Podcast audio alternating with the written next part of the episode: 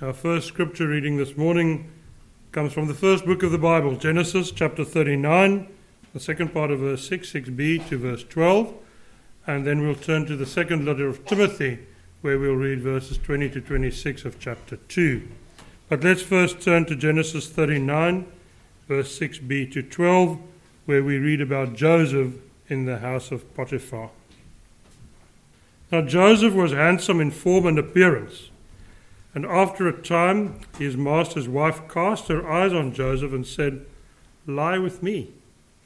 But he refused and said to his master's wife, Behold, because of me, my master has no concern about anything in the house, and he has put everything that he has in my charge.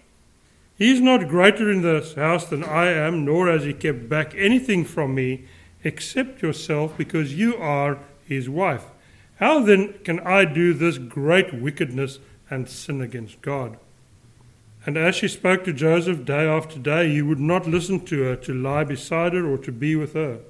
But one day, when he went into the house to do his work, and none of the men of the house was there in the house, she caught him by his garment, saying, Lie with me. But he left his garment in her hand and fled and got out of the house.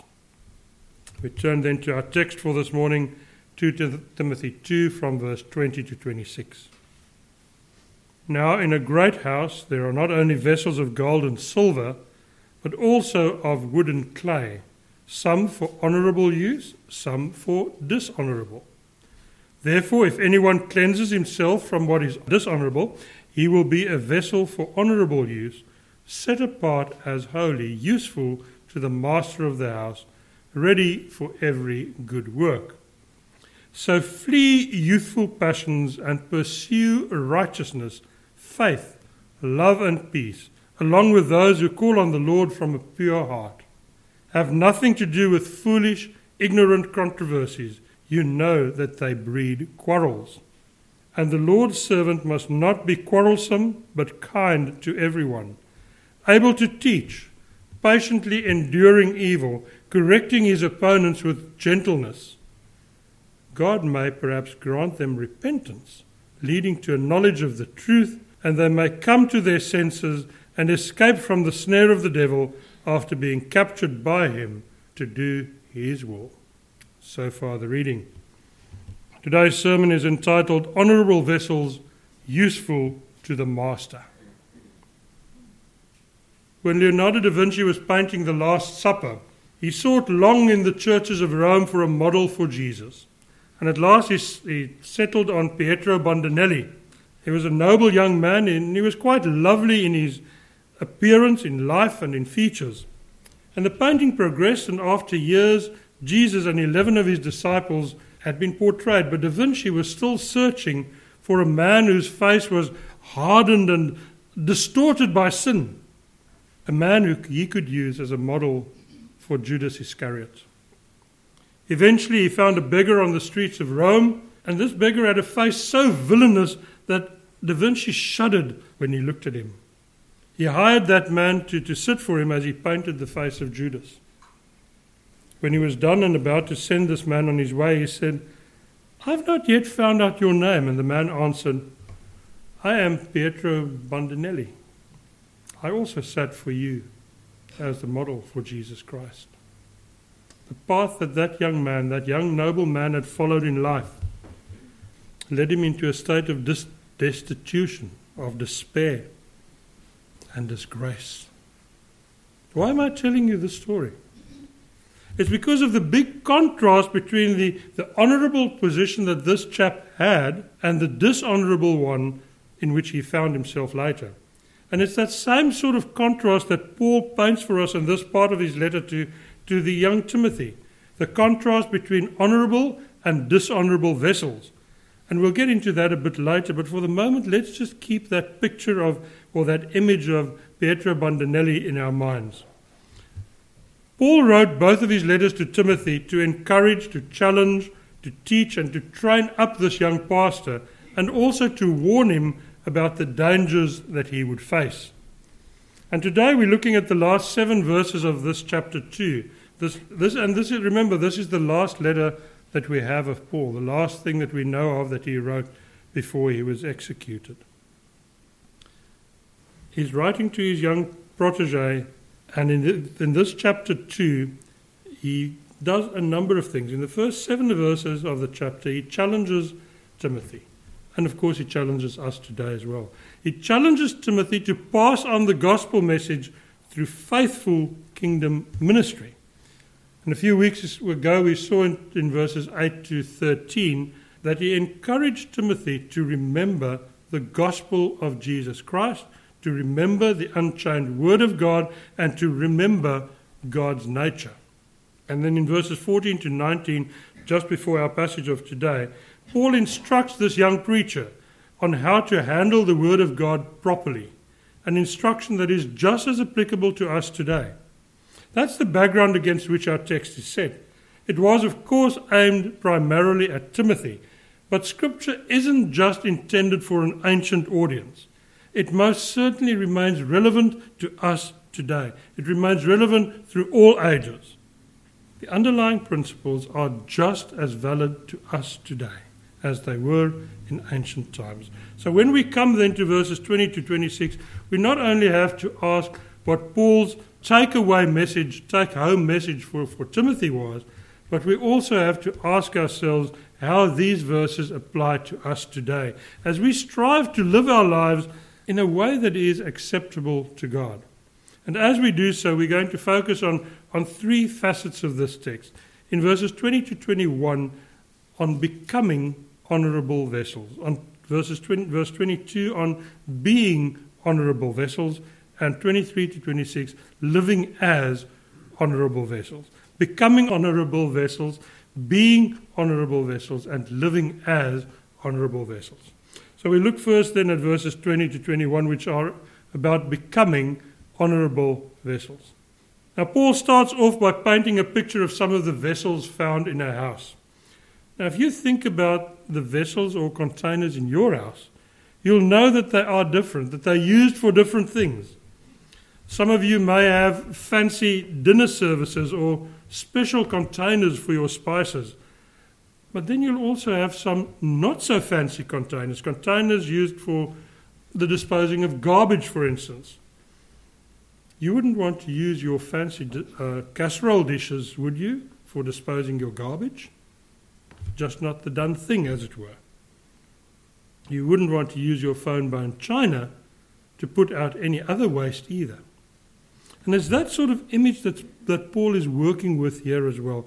And the picture he's drawing is about a difference between noble and ignoble instruments, or honorable and dishonorable vessels in a large house. But, folks, he's not just talking about any old large house. For you see, this is Paul speak for the church. When he talks about this large house, he's talking about the church. He's painting a picture of the makeup of a Christian community. Folks, even as people of God, we are sinners.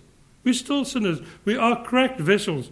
We cracked pots, you might say. Not cracked pots, cracked pots. Some of us are crackpots, but um, you and I have both, all of us, have been cleansed by the blood of Christ we are vessels or instruments through which our mighty God works. He uses us, cracked vessels as we might be, to reach other people. Through the work of Christ, our brokenness, our dirt has been washed away. But we are still in that process of sanctification. Only if the Holy Spirit works in us and guides us can this process of sanctification, of continued cleaning, take place. But sadly, sadly, even in the church, there are those who, through their actions, prove that they are not open to the Spirit's leading. And the idea that Paul is trying to get across here is that each believer, each person who has been saved by the blood of Christ, must make a conscious decision, decision to serve and to keep serving their God every single day. Listen to what Jesus says. Listen to what Paul says. I'll get to what Jesus says in a minute.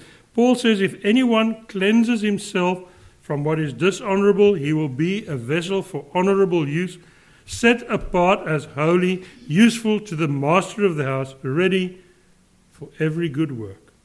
If anyone cleanses himself, That sounds like a bit like having to do works for salvation, doesn't it? But nothing can be further from the truth. Having been brought to faith by God, by the God who knows who is His, each and every believer has been set apart. Set apart to be honorable vessels that are useful to the Master. Just as Timothy is set apart to preach and to, to teach, so every single believer is set apart for the task of proclaiming and making known the good news of the gospel. That's the call on your life, on my life.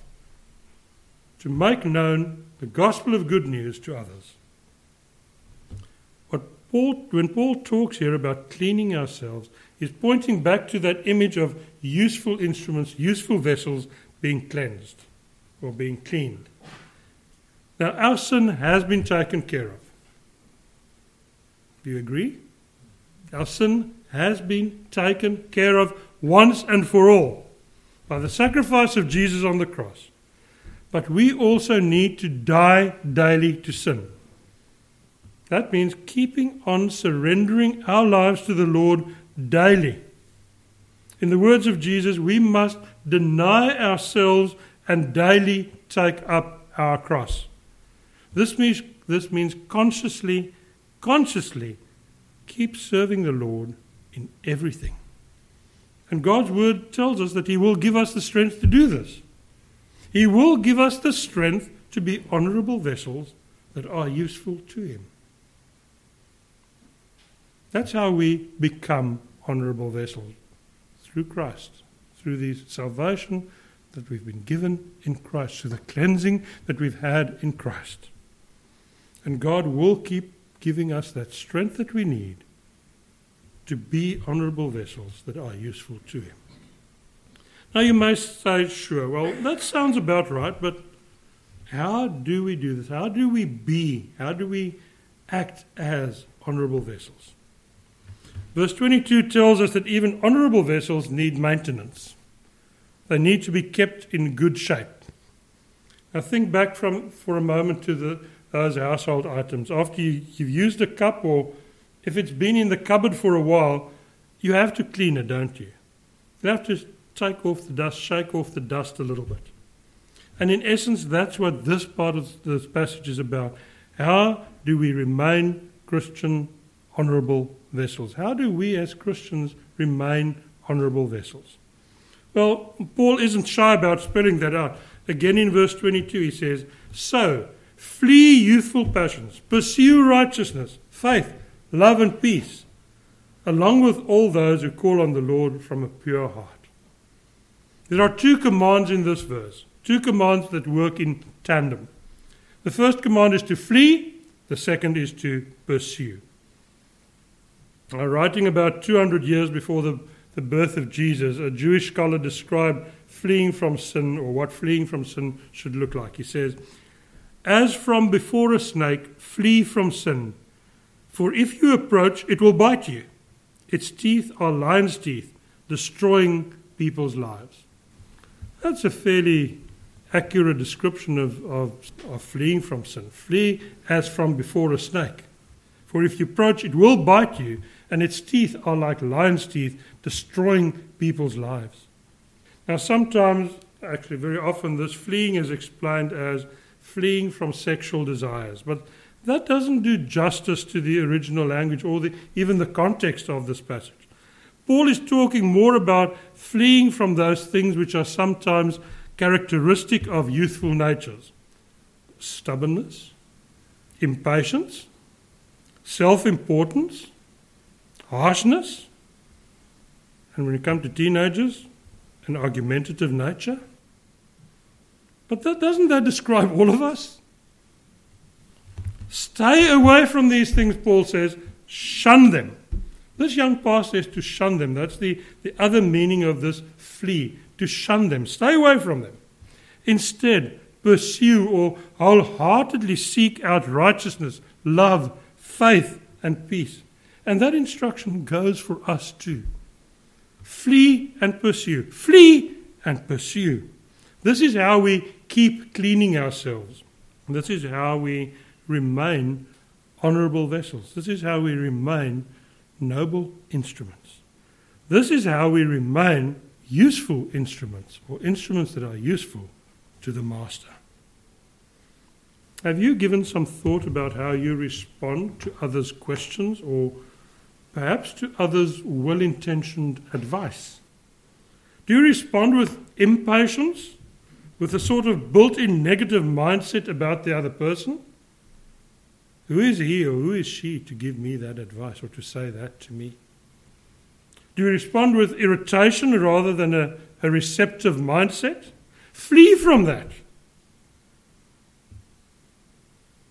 Are our responses to others' pastoral or physical needs characterized by selfishness? Or perhaps by brushing it off or hoping someone else will do it? When there's an appeal for clothing or meals or practical help, is your response, Here I am, how can I help? Or perhaps, Oh no, not again. Won't it ever end? Or do you perhaps have that ever so lovely character trait called stubbornness? You know that, that inability to accept that others might actually be right. Or that attitude of, yes, but, yes, but, clinging to your point of view no matter what. Flee from it, says Scripture. Friends, these are things that can, that can shatter relationships. These are characteristics that splinter a church and drive deep wedges, such deep wedges in a congregation that it can never recover. And most importantly, most importantly, these are things that impact significantly on our ability to bring the gospel into other people's lives. This is what we must flee from. Flee from it, just like good old Joseph fled from Potiphar's wife. Even if you have to leave your cloak behind, flee from these things. And flee towards righteousness. Pursue righteousness, love, peace, faith. Pursue them. Pursue conduct and actions that will glorify God. Love your brothers and sisters in Christ, even though you think that they might have faults even bigger than yours. Let me put it this way do not judge people because they sin differently from you. Love them. And let, let that love be evident in what you are willing to do for them. Don't judge them because they sin differently from you. Paul also instructs Timothy to pursue peace. And that, that, my friend, is a command for each one of you, each one of us. Pursue peace. Beloved, can I ask you, are you at peace with your brother and sister this morning? Can you look up at the Lord now, and say, Father, thank you that I can be at peace with so and so, that I can love him or her and, as you've told me to? Is your Christian love for your neighbor, yes, even your neighbor sitting next to you in church this morning, reflected in your actions? Are you fleeing from your passions? Are you pursuing love and peace and mercy? Righteousness, faith. This is a choice that you can make. It's a choice that each one of us can make as we live our lives, our lives of Christian living, if you like, Christian loving. We can do it through the strength of the Holy Spirit. We will be enabled by the Holy Spirit to do that. In the strength of the Holy Spirit, we can remain honorable vessels ready for God's use. So, what does this doing the work of an honorable vessel look like? We've touched on that already a bit, but in verses 23 to 26, we gain more insight into the why and the how of living like honorable vessels. Now, as I've made my way through the congregation over a number of years, I, I've noticed that some of you have got glass cabinets in which you display things like your fine bone china, your fancy Delft plates, or even a variety of teaspoons. And although those things are lovely and can be lovely, they are never used. Because if they're used, they might get damaged, right? That delicate pot, those fine cups, that nice plate, it just sits there looking pretty. Instead of being useful, to all intents and purposes, they are useless. in verse 23 to 26, Paul also works this, with this contrast between useful and useless. He reminds Timothy of how he is to act in a way that's useful to God. And of course, that applies to us too, although perhaps in different ways. The bottom line is that the servant of God cannot just sit in a glass cabinet looking pretty. Because as Paul tells the Ephesians, we are God's workmanship, created in Christ for what? For good works, which God prepared beforehand, and we should walk in them. God has in advance prepared work for us to do. He hasn't clothed us in Christ's righteousness, his glorious robes of righteousness, just so that we can look good on the outside. Each and every one of us is to work. We are to be useful instruments in the hands of the Almighty God. Before we look in more detail at how we are to do this, let's just look at the why. Why is Timothy to do this, this work or act in this particular way? And why are we to follow that example?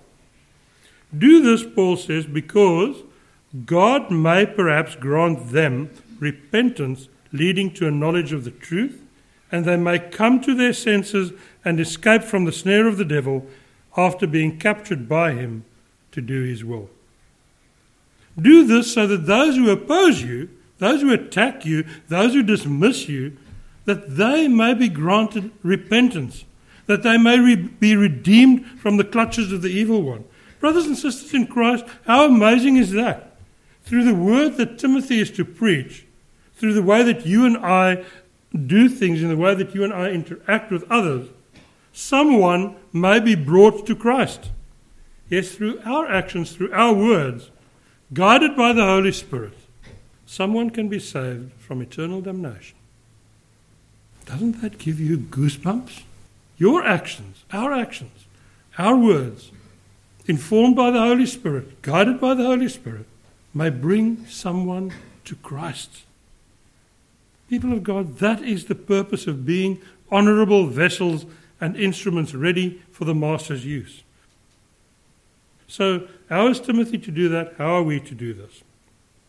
Now, earlier in chapter 2, Paul encourages and warns Timothy to not get involved in theological word games or the arguments of false teachers.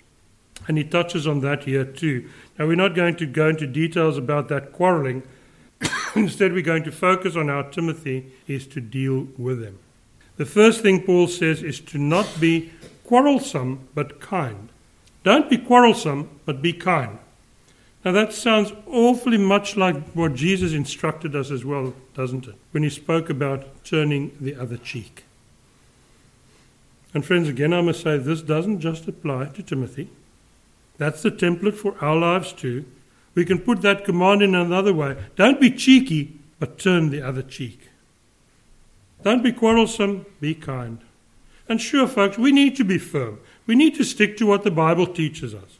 Sticking with biblical truth must always be the foundation of our interactions. And of course, to teach those biblical truths, we must know them. We must know what it is. And we must teach that truth with kindness, with gentleness. That's what Paul goes on to in verse 24 and 25. He is to teach with gentleness and patience, which means that he must teach without resentment. Now, you might be tempted to think, oh, at last that's something that I don't have to worry about because I'm not a pastor or a teacher like Timothy. But that's not the case, for the same principle still applies to us. We may not share Timothy's role as a preacher of God's word, but people are taught about God by what we do, by what we say, by how we speak to them, by how we interact with them. I once read of a pastor who accepted a request to debate an atheist, and describing his plan for the debate, he said, I didn't come here to save souls, I came to destroy him. That's not quite the way. That's not quite the way that Paul describes the actions of an honourable vessel, is it? As we navigate the river of life, we will come across all sorts of opposition, all sorts of evil. But if we want to be honourable vessels that are of use to our God, even then, even then we have to act with gentleness, with patience, without resentment. Only then can our words and deeds help shine the light of Christ into the world And the purpose of that is that God might grant repentance to those who oppose his teaching. What a glorious opportunity and privilege that is for us. To be able to do that, to be used of God. Brothers and sisters, what is the message of these verses? The message is not that we should wash our plates and keep them clean. It's not that we shouldn't keep bone china cups in a glass cabinet. The message is not that we'll be saved by, by doing hard work. No. The message of the text is that as people of God, saved by a holy God, we must be useful instruments to the Master. It's the message that as people set apart by God, we can be more than shiny cups or plates in a glass cabinet, shiny of the outside, but of no use to our Master. It's the message that as saved people, in the power of the Holy Spirit, you and I can make the choice to be honorable, noble vessels through which our Master's voice can be made heard. Vessels through which the gospel can be proclaimed. Vessels that can help grow God's kingdom. In the 1950s, Audrey Mieir wrote a song that has the following chorus To be used of God, to sing, to speak, to pray to be used of God to show someone the way. Oh, how I long so much to feel the touch of His consuming fire. To be used of God is my desire. Beloved in Christ, may that be your and my heartfelt desire as well. I say this to you in the name of Jesus. Amen.